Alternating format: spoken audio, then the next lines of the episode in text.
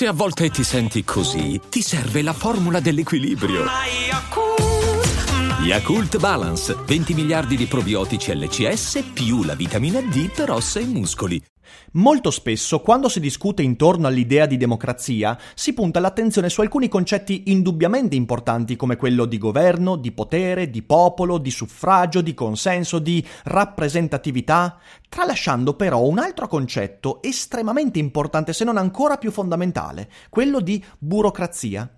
In effetti, qualsiasi Stato moderno occidentale si fonda su un sistema burocratico molto forte, che porta con sé conseguenze, possibilità, opportunità e anche pericoli, ma non discutendone spesso non capiamo quale sia il ruolo di questa burocrazia nella nostra vita e dal momento che rifletterci sopra è foriero di grandi intuizioni, allora due anni fa io ho dedicato ben due puntate di Philosopher So Good proprio al concetto di burocrazia e le risentirete quest'oggi. La prima parte, usando Kafka, parla dell'irresponsabilità alla base della burocrazia. La seconda, andando a studiare a fondo il suffragio universale, va ad individuare un altro concetto importante, ovvero quello dell'anonimato, e ovviamente li pensa in modo critico. Perciò io spero sia un buon ascolto, credo che siano due puntate invecchiate molto bene, quindi buon divertimento, noi ci risentiamo domani e non dimenticate che non è tutto noia ciò che pensa. Questo è Philosopher So Good, il podcast che dà voce alle domande di oggi di Ric Dufer. Bentornati a tutti, questo è Philosopher So Good e ho sentito del panico serpeggiare tra di voi dopo le tre settimane di pausa di questo podcast. Così Alcuni hanno scritto su iTunes il loro rammarico per il fatto che fosse già finito, altri mi hanno scritto in privato in preda alla disperazione perché ormai sono diventati dipendenti da Philosopher So Good. Ma oggi ho delle ottime notizie. Abbiamo appena iniziato, altro che finito. Perciò mettetevi comodi, io sono sempre Ric Dufer e anche oggi sono qui per raccontarvi che più cose scopriamo, più domande ci facciamo. Il motivo per il quale Philosopher So Good è andato in pausa è che qualche settimana fa è uscito il primo numero della rivista di Philosopher So Good, 43 pagine, 15 articoli di pura, purissima filosofia. Perciò, se ve lo siete perso, qui sotto in descrizione trovate il link per scaricare gratuitamente il primo numero. Non potete perdervelo, è bellissimo. Ma adesso diamo fuoco alle polveri e iniziamo la trattazione di un argomento delicatissimo e molto periglioso che ci riserverà senza dubbio alcune sorprese e che verrà sviscerato per metà oggi e per la seconda metà domenica prossima. Che cos'è la burocrazia? Ma soprattutto, che significato ha la burocrazia da un punto di vista filosofico? La burocrazia è il sistema organizzativo delle nostre istituzioni, il quale di fatto regolamenta e dà forma alle relazioni non soltanto politiche, ma anche sociali ed economiche. Eppure, non si sente molto spesso parlare analiticamente della burocrazia, probabilmente perché se cercassimo una risposta a queste domande dovremmo venire rimbalzati indefinitamente da sportello a sportello, di ufficio in ufficio, senza mai trovare una fine alla nostra ricerca. Ma precisamente, quando parliamo di burocrazia, che cosa diavolo stiamo cercando? Nessuno merita un rimprovero, nessuno può agire altrimenti, tutto accade già per volontà del castello. Questa è la frase che Olga rivolge a K, l'agrimensore protagonista de Il castello di Kafka, piccolo meraviglioso capolavoro in cui viene enucleato il significato stesso della burocrazia. In questa tragicomica vicenda, K è convocato in un villaggio dominato dalla figura di un misterioso castello che si staglia sull'orizzonte per un lavoro come agrimensore. Ma una volta al cospetto del sindaco, quest'ultimo afferma che la sua convocazione è in realtà un errore di tipo burocratico. Ma il sindaco, esprimendo perfettamente in poche parole il significato stesso della burocrazia, dice uno dei principi su cui poggia l'amministrazione è che non si deve mai contemplare la possibilità di uno sbaglio. Errori non se ne commettono e anche se ciò dovesse accadere eccezionalmente, come nel suo caso, chi potrebbe mai affermare con certezza che si tratta di un errore? Il castello, perfetta rappresentazione letteraria del sistema burocratico, getta così la sua vittima da una parete all'altra, lo incastra tra un vicolo cieco e il successivo, di rimando in rimando senza la possibilità di trovare una risposta.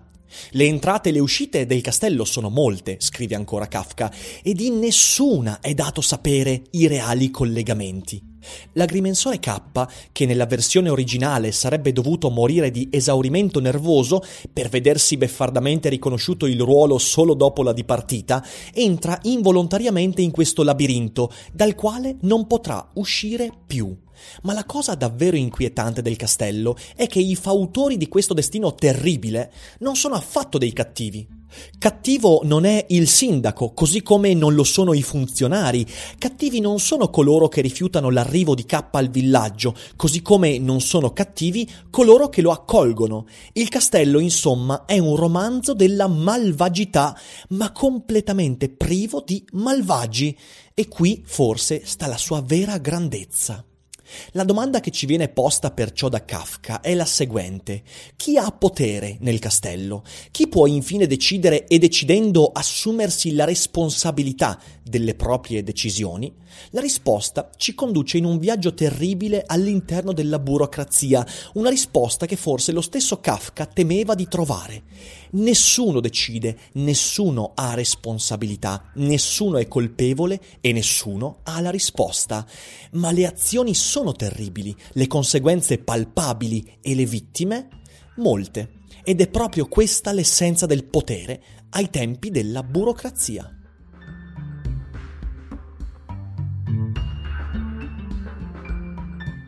Ma insomma, che cos'è la burocrazia? Per evitare di porre questa domanda a qualcuno che ci rimandi ad un secondo e poi ad un terzo sportello, proveremo a consultare il dizionario, il quale si prende sempre la responsabilità delle proprie parole. La burocrazia è una parola composta dal termine francese bureau, ovvero ufficio, e da una parola greca kratos, ovvero forza, potere. Possiamo perciò dire che con burocrazia si intende, di fatto, il governo degli uffici. Ciò ci porta ad una concezione più concreta della burocrazia che potremmo definire in questi termini. Essa è l'organizzazione delle persone adibite alla gestione della cosa pubblica in termini di obiettivi e risorse, guidata da principi di imparzialità, razionalità e impersonalità. La burocrazia è infatti imparziale, dal momento che la sua funzione è guidata da un principio di equità, in cui ogni individuo soggetto al suo potere deve essere gestito, giudicato e trattato in modo eguale rispetto a chiunque altro. La burocrazia non dovrebbe prendere le parti di qualcuno in modo soggettivo, ma essere oggettivamente rivolta alla valutazione acritica di ciò che si trova a gestire.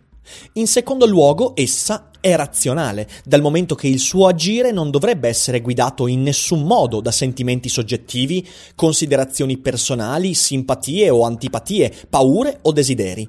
La burocrazia dovrebbe essere la perfetta rappresentazione sociale e politica della razionalità matematica applicata alla cosa pubblica. Infine, la burocrazia è impersonale, dal momento che il risultato dei suoi procedimenti non dovrebbe dipendere dalla volontà individuale di qualcuno, ma solo ed esclusivamente dall'applicazione categorica, meccanica e conseguenziale di regolamenti, norme e codici. Beh, detta così, la burocrazia potrebbe sembrare un disegno straordinario e perfetto, approdo ultimo di una democrazia che possa finalmente fare a meno delle emotività individuali, dei personalismi carismatici, dei duci e dei ducetti ai quali le persone affidano il proprio destino in modo acritico e spesso stupido. La burocrazia è la figlia prediletta del razionalismo filosofico che ha sognato per secoli la possibilità di sottrarre la gestione dello Stato alle grinfie dell'emotività, della superstizione e della paura. Ed è proprio per questi motivi che le società occidentali contemporanee hanno adottato la burocrazia, o forse sarebbe meglio dire che sono state adottate dalla burocrazia, proprio per evitare finalmente gli errori che hanno portato ai disastri sociali, politici ed economici dei due secoli passati passati. Infatti, la convinzione secondo la quale siano stati il personalismo e l'autoritarismo individuale a produrre le devastazioni degli ultimi 200 anni è molto diffusa. Perciò la burocrazia di fatto rappresenta un sistema il cui obiettivo ultimo è quello di sottrarre al discorso politico i presupposti che avrebbero prodotto, forse, le tragedie del passato. Un sistema che possa eliminare, insomma, i presupposti stessi del conflitto sociale, della guerra e della violenza. Un sogno, ragazzi.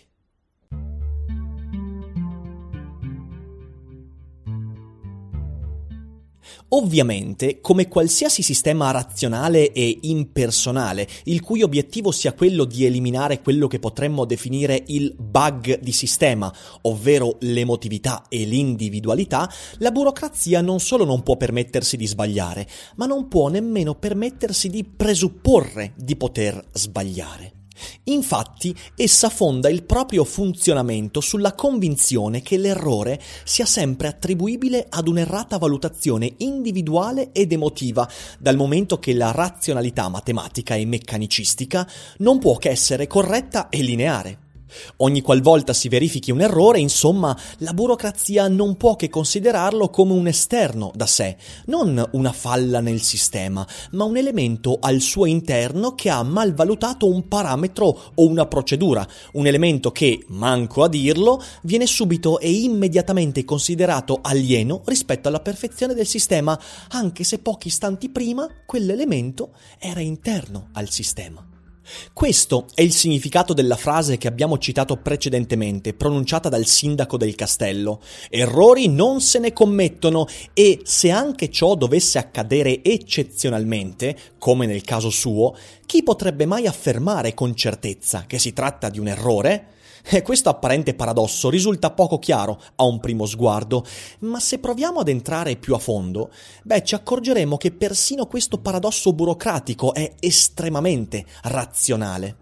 Infatti, se la burocrazia è una serie di procedure ben definite e precise, imparziali e impersonali, al tempo stesso non possiamo negare che il funzionario, che all'interno di quel sistema dovrebbe agire come una sorta di transistor, sia in realtà un essere umano, al cui interno si svolgono processi tutt'altro che razionali e meccanici, poiché la sua persona è in gran parte composta da un'organicità che sfocia inevitabilmente nell'emotività.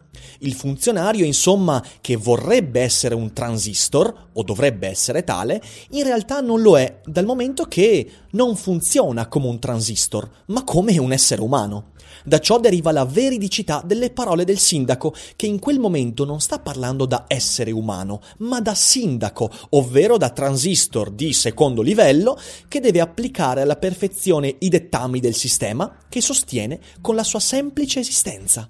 Le parole del sindaco sono in realtà le parole del castello, del sistema burocratico, il quale afferma non c'è alcun errore in me e se c'è, quell'errore non è in me, ma all'esterno di me e nessuno potrà mai affermare con certezza che quell'errore sia in me. Insomma, il castello guarda a sé presupponendo la perfezione, poiché, se non la presupponesse, la sua esistenza stessa diverrebbe irrazionale e quindi impossibile ma al suo interno i transistor non sono semplici porticine elettroniche che si aprono per far passare un flusso o si chiudono per impedire il passaggio di un flusso. Quei transistor sono in realtà esseri umani, i quali sono innegabilmente organici e soggetti a emotività irreparabili e concrete, anche prendendo il membro più freddo, calcolatore e anaffettivo della specie. Guardandolo da questo punto di vista, il sogno burocratico per eccellenza è quello robotico.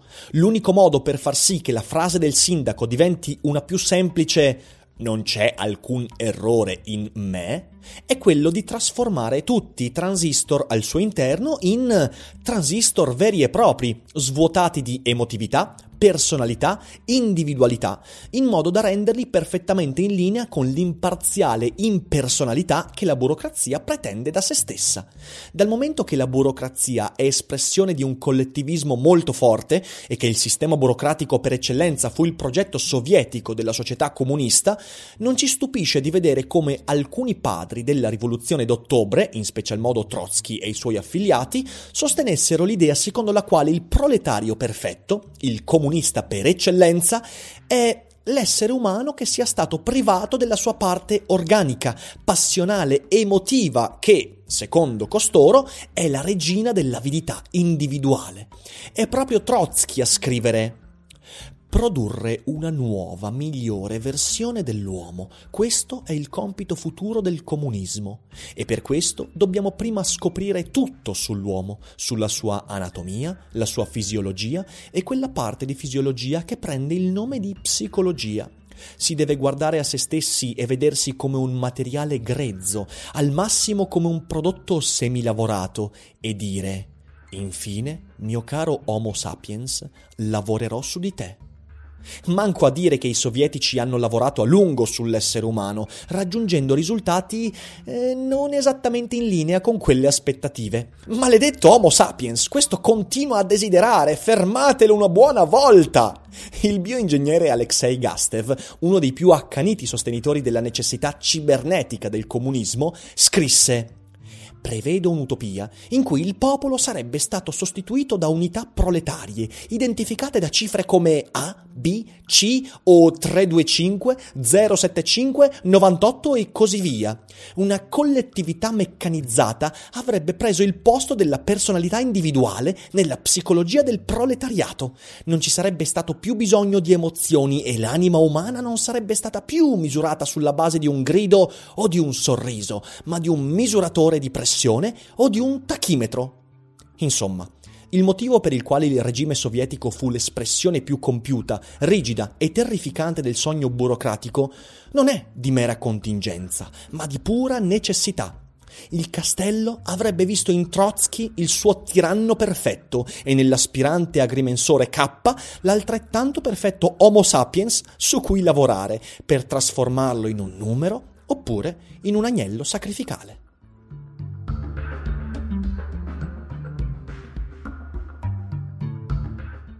Ma L'agrimensore K, così come ognuno di noi quando si trova di fronte al marasma labirintico della burocrazia, non è purtroppo per lui, e fortunatamente per noi, un robot, ma un essere umano. E allo stesso modo i funzionari che egli incontra durante il suo assurdo viaggio nel castello non sono robot, ma esseri umani, i quali dimostrano una sorta di schizofrenia straordinaria. Se da un lato riconoscono emotivamente il dramma del povero K, dall'altro la loro risposta costante è io non ne sono responsabile. Perché in fin dei conti di questo si tratta. Il castello è un trattato filosofico narrativo sulla responsabilità e sulle conseguenze di una società collettivista in cui nessuno è responsabile di alcunché, poiché il sistema non può mai essere fallace, né tantomeno colpevole. E poi, colpevole di cosa? A quel punto il dubbio che Kafka ficca a fondo nel nostro orecchio è il seguente. Se la burocrazia è stata prodotta al fine di creare un sistema impersonale e imparziale, che sia razionale ed equo, che cosa accade nel momento in cui si scatena un'ingiustizia e un'iniquità evidente al suo interno? Perché di questo si tratta. La vicenda accaduta all'agrimensore K è ingiusta al limite della sopportazione, un sopruso che non può restare impunito né passare inosservato e che eppure, di fronte allo sguardo dei funzionari, scusate, dei transistor del castello, transita senza che nessuno possa o voglia dire sì, questo è stato un errore mio. E questo accade perché se da un lato la burocrazia è un sistema impersonale, dall'altro è un apparato totalizzante che richiede la perfezione comportamentale da parte di ogni sua parte. Nessuno può essere in errore, poiché se così fosse la burocrazia contraddirebbe se stessa e dimostrerebbe l'irrazionalità della sua struttura. Alcuni, i più cinici, potrebbero obiettare dicendo che K è un piccolo sacrificio, se paragonato alla vastità dei benefici che la burocrazia porta con sé. Questa è la prospettiva dell'utilitarista, il quale mette al primo posto, eticamente e politicamente, il maggior bene per il maggior numero di persone possibile e solo al secondo posto il sopruso vissuto da un individuo piccolo e poco importante. L'utilitarista infatti affermerebbe Provo compassione per il povero K, ma se il suo sacrificio permette al sistema burocratico di funzionare bene per un gran numero di persone, allora posso passare sopra al povero K. Questa, mi spiace dirlo, è la classica posizione di qualcuno che, per semplice fortuna, non è mai finito nel tritacarne del sistema burocratico, dal quale, proprio come K, una volta entrato è impossibile uscirne. E dico fortuna perché la maestria di Kafka sta proprio nel mostrare come la situazione di K sia un evento che tutti noi avremmo potuto vivere. Un funzionario, da qualche parte all'interno del sistema, commette un errore errore inammissibile e perciò inesistente e la vittima designata, in questo caso K, non avrà mai alcuna possibilità di vedersi riconosciuto un risarcimento o anche solo l'ammissione di una responsabilità. Si tratta insomma di una roulette russa, in cui chiunque avrebbe potuto diventare la vittima sacrificale. Il fatto che sia quell'individuo particolare e non io è frutto di un puro processo stocastico, una mera casualità di sistema.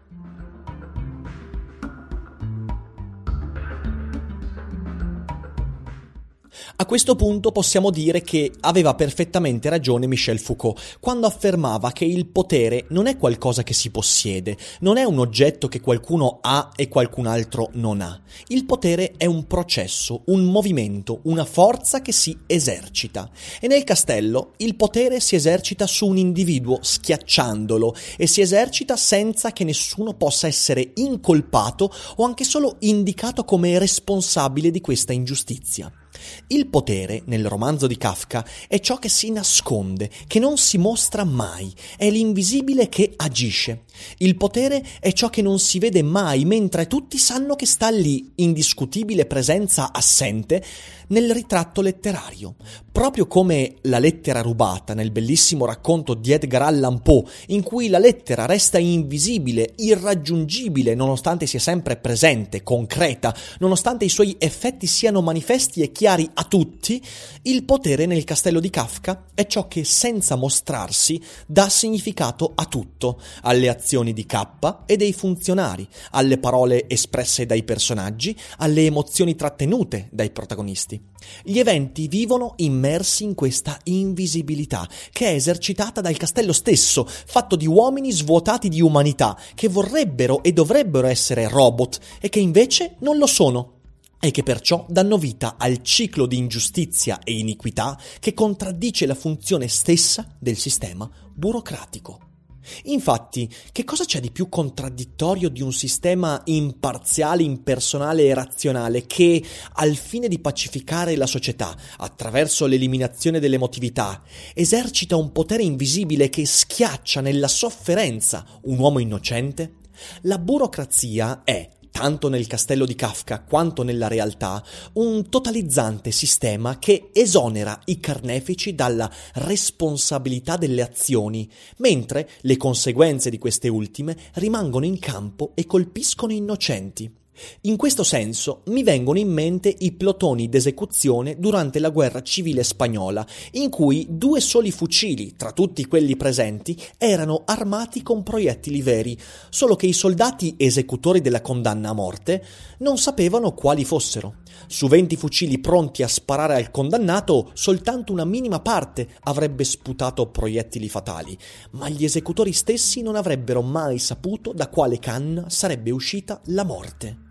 La burocrazia, nel castello di Kafka, ha la medesima funzione, mantenere in vita l'azione sociale, sottraendo alla conoscenza le responsabilità di chi ha premuto il grilletto, parcellizzando infinitamente quella responsabilità fino a renderla irriconoscibile. Quando ci accorgiamo di ciò, possiamo comprendere che la burocrazia è sì imparziale e impersonale, ma non dal lato di chi è soggetto al suo potere, quanto piuttosto dal lato di chi è nell'esercizio di quel potere. La burocrazia, insomma, non protegge K, anzi lo usa come agnello sacrificale che perpetua il sistema stesso, mentre protegge il sindaco e i funzionari che da esseri umani quali sono, commetteranno sempre un fatale errore, la cui responsabilità sarà parcellizzata, sminuzzata, redistribuita, fino a diventare invisibile, puntiforme e irriconoscibile, in modo da mantenere intatta l'apparente perfezione del sistema collettivo a pagarne le conseguenze sarà però un individuo a caso, imbrigliato senza colpa nei labirinti del castello, privo di appigli razionali per comprendere, gettato anzi in una follia senza tiranno e senza difensori, in un crimine senza colpevoli di cui egli rappresenterà l'inevitabile danno collaterale.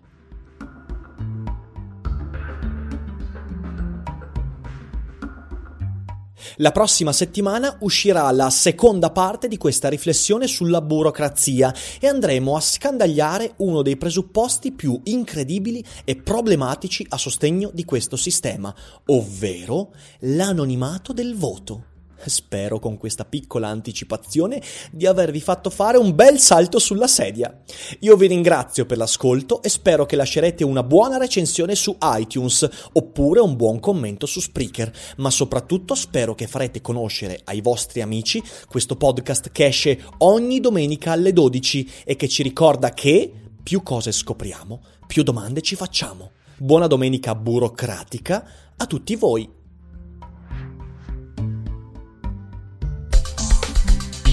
Questo è Philosopher So Good, il podcast che dà voce alle domande di oggi.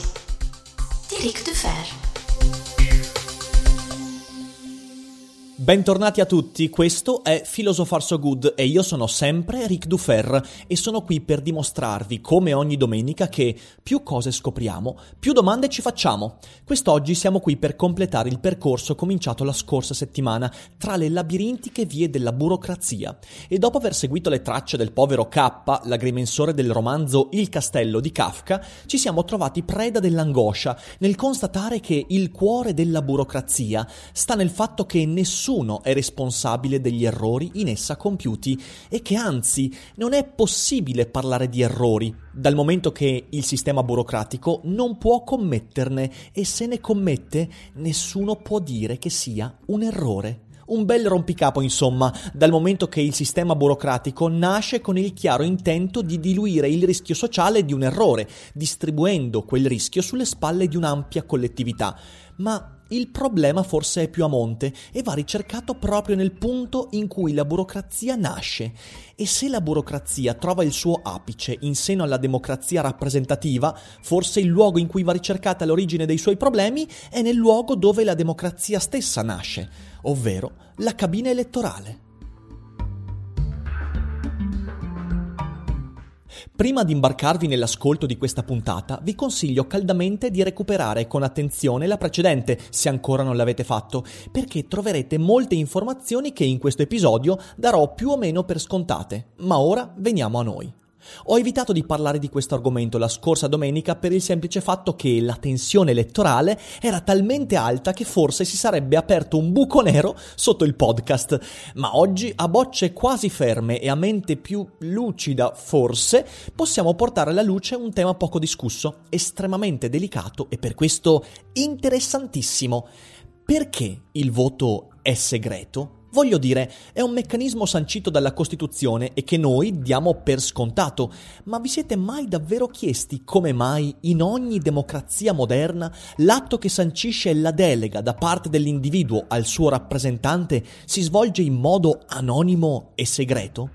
Nel momento in cui ci riflettiamo, viene da chiedersi almeno come mai si sia arrivati a una tale decisione, ma soprattutto quali siano le effettive conseguenze di questa decisione. E io, ben lungi dal voler denigrare questo aspetto della nostra democrazia, ho voglia di farvi fare un piccolo viaggio nella problematizzazione di questo fenomeno politico così fondamentale per mostrarvi che non solo i presupposti da cui parte sono tutt'altro che limpidi e innocui, ma che le conseguenze a cui porta vanno senza dubbio almeno eviscerate e guardate per quello che sono.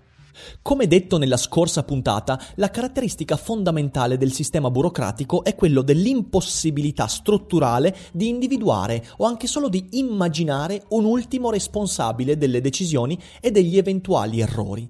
La responsabilità è parcellizzata, diluita allo stremo, in modo che sia solo l'apparato ad emergere, solo il funzionamento meccanico o preteso tale che permette al sistema di sopravvivere, a volte a discapito degli agnelli sacrificali proprio come il protagonista del romanzo di Kafka. Come diceva Michel Foucault, insomma, il potere nelle democrazie moderne aleggia e non è posseduto da nessuno, proprio perché la burocrazia lo diluisce nei continui rimandi di sportello in sportello, di ufficio in ufficio, di irresponsabile in irresponsabile. Il potere è insomma senza persona, senza sovrano, senza corpo, è una pura idea che agisce, un'astrazione che opera concretamente sulla vita delle persone, le cui vite sono prese in quella quella ragnatela straordinariamente fitta che sostiene le istituzioni e che permette loro di sopravvivere anche di fronte a scandali incredibili. E se le istituzioni sopravvivono è proprio perché non c'è l'ultimo responsabile, il responsabile finale, responsabile per tutti gli irresponsabili. E non essendoci una testa da tagliare, la testa del re, il sistema senza testa sopravvive e fa spuntare altri cento, mille, milioni di tentacoli. Per comprendere come si giunge a questo, dobbiamo prendere in esame le parole del filosofo e giurista Lysander Spooner, di cui avete già sentito parlare nell'episodio dedicato all'antipolitica qualche settimana fa. Nel caustico libretto La Costituzione senza autorità leggiamo di nessun gruppo di individui si può dire che autorizzi una certa persona ad agire in qualità di loro rappresentante, a meno che non lo facciano in maniera aperta e indubitabile, in modo da rendersi responsabili in prima persona dei suoi atti. Da ciò consegue che questi presunti rappresentanti non possono pretendere legittimamente di essere veramente tali. Qualcuno deve essere responsabile dei loro atti e se non sono in grado di esibire alcuna credenziale esplicita e indubitabile, indubitabile da parte dei loro mandanti, né di fronte alla legge né di fronte alla ragione si può affermare che abbiano alcun mandante. In questo caso vale il principio per cui ciò che non risulta non esiste. Se non sono in grado di esibire nessun mandante, eh, vuol dire che non ne hanno nessuno. E Spooner continua. Persino questi presunti mandatari non sanno chi siano i loro altrettanto presunti mandanti.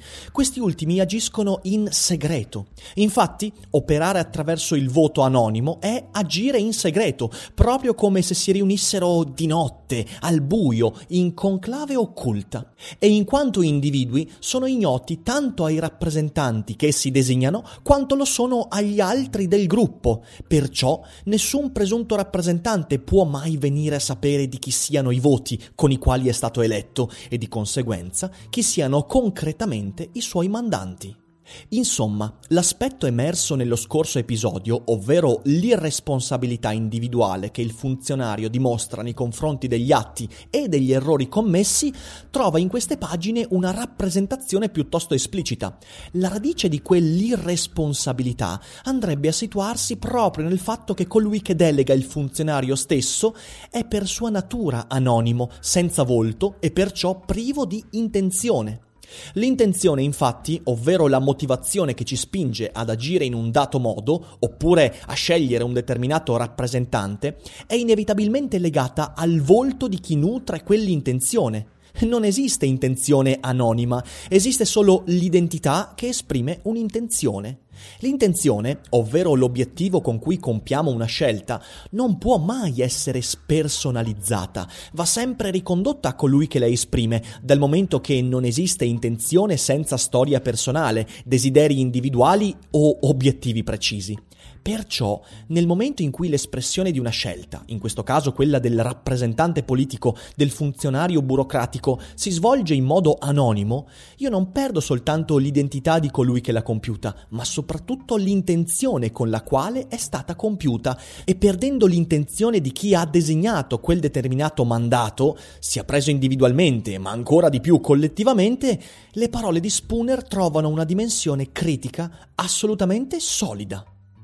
Infatti, come posso io affermare di aver delegato qualcuno nel momento in cui la mia delega risulta slegata dalla mia identità e dalle mie intenzioni, come può il delegato stesso affermare di aver ricevuto un mandato preciso se non conosce l'identità e le intenzioni di chi ha votato per lui?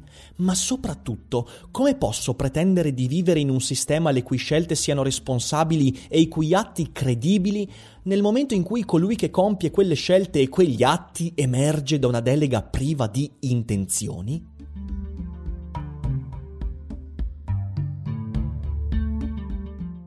La caustica critica che Spooner fa all'anonimato del voto è chiara e si commenta da sola, ma proviamo a rifletterci un po' più a fondo. Perché mai il voto è segreto? Perché risulta così necessario per il funzionamento di una democrazia burocratica che la scelta dei rappresentanti avvenga in modo anonimo?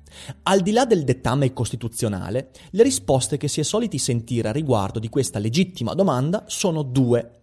La prima è quella che dice il voto è anonimo poiché in questo modo si possono evitare persecuzioni politiche. Questo potrebbe essere un motivo più che ragionevole. Infatti, immaginando di vivere in una dittatura, potremmo indovinare il terrore da parte di un dissidente nell'esprimere il proprio voto contrario rispetto alla volontà dei potenti. Proteggere l'elettore dall'eventualità di una rappresaglia sembra essere un ottimo motivo, ma ci sono due grandi immensi ma. Il primo è che se questo potrebbe essere comprensibile in una situazione di dittatura o totalitarismo, beh, comprendiamo come diventi molto più labile nel momento in cui ci si trova di fronte a una situazione diversa. Infatti, cosa ha da temere l'elettore nel firmare il proprio voto quando il pluralismo è garantito, i programmi politici si assomigliano un po' tutti e il mandato non è quello nei confronti di un Adolf Hitler? Il secondo ma è molto meno fragile e molto più serio. Se le cose stanno davvero così, se insomma l'anonimato del voto protegge da ripercussioni politiche, come mai durante le peggiori dittature del Novecento il voto è rimasto comunque segreto? Durante il periodo hitleriano la Germania è andata al voto tre volte per il rinnovo del Parlamento e almeno altre due volte per le elezioni regionali. Ora, se la prima motivazione del voto segreto fosse vera, avremmo dovuto vedere un cambiamento di rotta in questo ambito, e invece non è accaduto nulla. E anche durante il periodo fascista, nel ventennio italiano, il popolo è stato chiamato alle urne svariate volte e in nessun caso si è cercato di rovesciare questa regola del voto anonimo. La stessa cosa accade nei regimi semi-democratici o del tutto non democratici in cui il rito del voto sia ancora vivo. In nessuna di queste situazioni politiche, il Venezuela degli ultimi 15 anni o l'Indonesia negli anni 80, così come in nessuna delle altre simili, la segretezza del voto è stata sovvertita. Al massimo, il voto viene direttamente soppresso. La seconda risposta che si dà alla domanda premessa è la seguente. Nessuno può ricattarti per la tua preferenza. Questa risposta è molto molto più debole della prima per vari motivi. Il primo è che, nonostante il voto sia segreto, i ricatti, soprattutto nelle zone dove la politica e la mafia vanno a braccetto, non mancano di certo. Ma in secondo luogo, soprattutto, non è attraverso il ricatto che le forze criminali riescono ad entrare in modo efficace dentro l'organizzazione burocratica, ma è piuttosto attraverso l'acquisto dei candidati, i quali, non sapendo chi siano i reali mandanti della loro delega, dal momento che il voto è anonimo, potranno tranquillamente contare su un bacino elettorale inconsapevole e senziente, ma ovviamente privo di intenzioni. Insomma, è più conveniente acquistare un rappresentante che porta con sé un bacino di 10.000 voti anonimi che non comprare 10.000 voti e volti dovendo ricattare ognuno dei votanti, i quali poi, comunque sia, in cabina non verranno visti da nessuno. La criminalità organizzata, purtroppo, è molto più furba di così. Insomma, le due principali motivazioni che si portano come risposta alla domanda perché mai il voto deve essere segreto sembrano piuttosto deboli e poco credibili. Perciò dovremo scavare un po' più a fondo per trovare una risposta che soddisfi la nostra esigenza. Siete pronti? Perché sono certo che a molti potrebbe non piacere.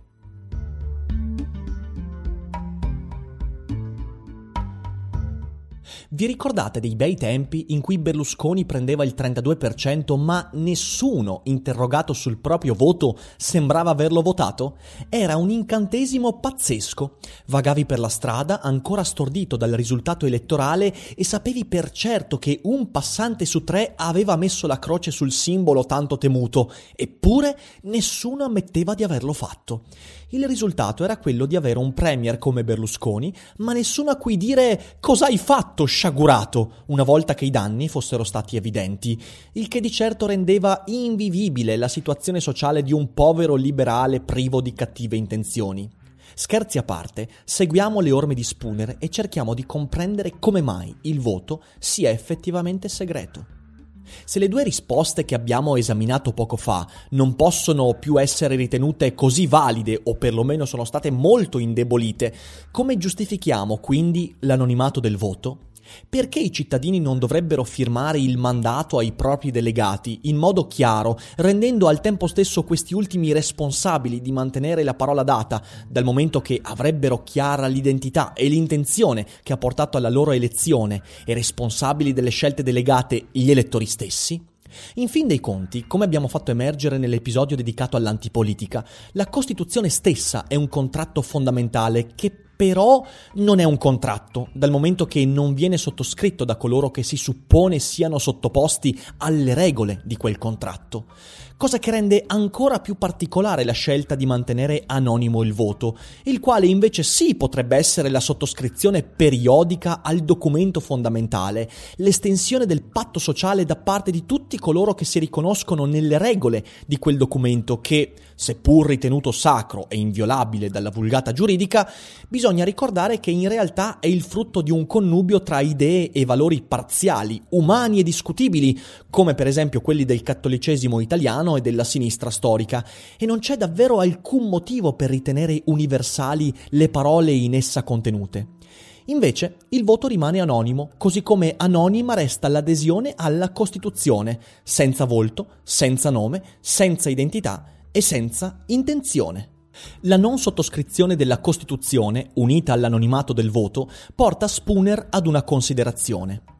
In base ai principi generali del diritto e della ragione, ossia in base ai principi sui quali facciamo tutti affidamento sia nelle corti di giustizia sia nella vita di tutti i giorni, risulta chiaro che la Costituzione non è un contratto, che essa non vincola né ha mai vincolato nessuno, che tutti coloro che pretendono di agire in quanto da essa autorizzati operano in realtà senza alcuna legittima autorità e che, in base ai principi del diritto e della ragione, essi sono dei semplici usurpatori che chiunque ha non solo il diritto, ma anche l'obbligo morale di trattare come tali. Le parole di Spooner, sempre poco diplomatiche ma estremamente chiare e lucide, ci dicono una cosa fondamentale, che proprio sull'ambiguità contrattuale della Costituzione si comprende il valore dell'anonimato del voto, ed è in virtù di quest'ultimo che di conseguenza i mandatari hanno la possibilità di agire al di sopra dei principi generali del diritto e della ragione, tanto per citare un'espressione cara al buon Lysander. Dal momento che il voto è anonimo, perciò privo delle intenzioni e dei volti che esprimono una preferenza, un ruolo e soprattutto l'uso del potere, allora comprendiamo perché nei regimi totalitari ciò non sia mai stato cambiato. Infatti, le nefandezze compiute dal regime fascista e dal partito nazista non sono state fatte nonostante l'anonimato del voto, ma in virtù di esso. Ancora di più, i crimini e le barbarie scatenate dalle dittature novecentesche, fossero fasciste o comuniste, non sono state una contraddizione del sistema burocratico privo di responsabilità e spersonalizzante, ma sono stati il suo apice, il momento del suo trionfo. Se nel bellissimo libro I volenterosi carnefici di Hitler, lo storico Goldhagen parla di come il popolo tedesco sapesse perfettamente quello che stava accadendo, noi non possiamo evitare di accorgerci che l'anonimato del mandato al partito nazista sia stato il fondamento stesso di quegli eventi. I mandatari non sanno chi siano i mandanti, i mandanti non sono perciò responsabili degli atti dei delegati e nessuno potrà mai essere davvero ritenuto responsabile di quanto è avvenuto, poiché che, proprio come nel castello di Kafka, le vittime innocenti della burocrazia sono solo danni collaterali di meccanismi supposti perfetti, impersonali e imparziali, che in realtà possono toccare punti di tragedia sociale e di violenza inaudite. Di fronte al popolo tedesco, se da un lato sono certo che là in mezzo si nascondono coloro che hanno dato il mandato ai criminali nazisti, dall'altro non posso colpevolizzare l'intera popolazione, anche se la maggioranza ha dato l'assenso a quei crimini. Dovrò ritenere generalmente assolto l'imputato, non conoscendo i nomi e i volti di chi ha dato l'assenso a quanto accaduto, avendo perso le intenzioni che hanno portato a quel voto.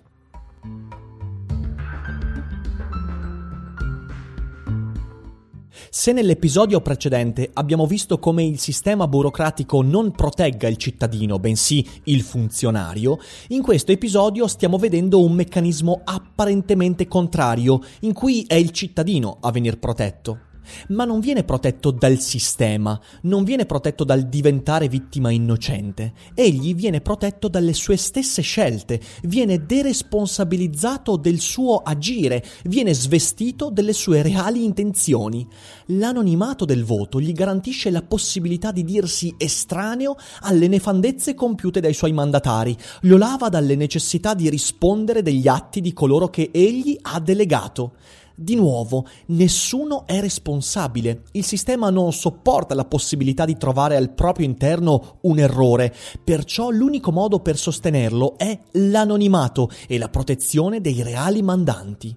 Se questo in un periodo di benessere può essere considerato un pericolo marginale, in un periodo di crisi è esplosivo, dal momento che l'elettore è arrabbiato di fronte alla consapevolezza che i suoi mandatari non lo denunceranno in quanto mandante, egli potrebbe sentirsi tranquillamente autorizzato a votare il prossimo Gengis Khan e ad autorizzarlo è proprio il sistema. Sulla base dell'anonimato del voto, perciò, la burocrazia sancisce il diritto di non rispondere dei propri errori, laddove mandante e mandatario sono nascosti gli uni agli occhi degli altri, dove qualsiasi azione è frutto non di intenzione, ma di spersonalizzazione, dove la vittima innocente del sistema non può appellarsi a un risarcimento, a una colpa, poiché nessuno è responsabile di ciò che gli è accaduto e perciò nessuno deve risarcirlo. Spooner conclude dicendo che qualunque mandatario, nel momento in cui un presunto mandante, un presunto elettore, dicesse che il suo voto non è stato soddisfatto, che le promesse non sono state mantenute, potrebbe così rispondere. Io non vi ho mai visti. Che prove avete del fatto che siete stati voi, individualmente o collettivamente, a nominarmi vostro rappresentante legale? O del fatto che voi mi abbiate chiesto di giurare fedeltà alla Costituzione in qualità di vostro procuratore? O del fatto che ora abbia mancato alla parola data a voi? Voi potreste essere, come non essere, membri di quella banda segreta di ladri e di assassini che agisce di nascosto, che nomina i propri rappresentanti tramite il voto segreto, i cui membri tengono nascosta la propria identità concreta persino ai rappresentanti così nominati e che di conseguenza non possono sostenere di aver nessun rappresentante, che nessuno dei loro rappresentanti abbia mai giurato di fronte a loro, dato la loro propria parola. Rifiuto assolutamente di riconoscervi. Il mio giuramento è stato reso ad altre persone, con cui voi non avete nulla a che vedere, oppure è stato solo fiato sprecato e pronunciato al vento. Andate a quel paese. Insomma, il voto segreto non protegge a quanto pare dalle persecuzioni politiche, ma in un modo molto particolare le rende addirittura possibili. Il contratto sociale non è un contratto poiché non è sottoscritto volontariamente e il sistema burocratico, in fin dei conti, trova il proprio apice nel totalitarismo. D'altra parte, l'uomo che voglia essere libero di fare della sua vita ciò che vuole, l'uomo che desidera prendersi le responsabilità delle proprie azioni e idee, e perciò chiede a ragione che anche gli altri lo facciano, è l'agnello sacrificale perfetto di questo sistema, come il povero K del castello di Kafka, la cui colpa è soltanto quella di aver seguito la direttiva di un funzionario irresponsabile, senza nome e senza volto, non votato da nessuno e privo di intenzioni azioni. Alla fine di questo viaggio, filosoficamente parlando, dobbiamo solo sperare che il castello non invii mai una lettera a casa nostra.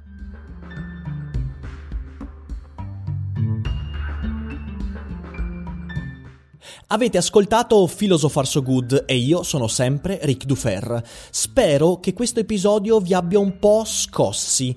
È necessario che la filosofia scuota le fondamenta delle nostre certezze e qualunque sia la nostra opinione a riguardo ci permetta di valutarla da punti di vista diversi e magari mai presi in considerazione. Discutiamone con un commento e lasciatemi una recensione su iTunes, ma soprattutto ricordatevi che domenica prossima alle 12 ci sarà un nuovo episodio su un nuovo argomento. Io vi abbraccio, vi auguro una buona domenica e vi ricordo che più cose scopriamo, più domande ci facciamo.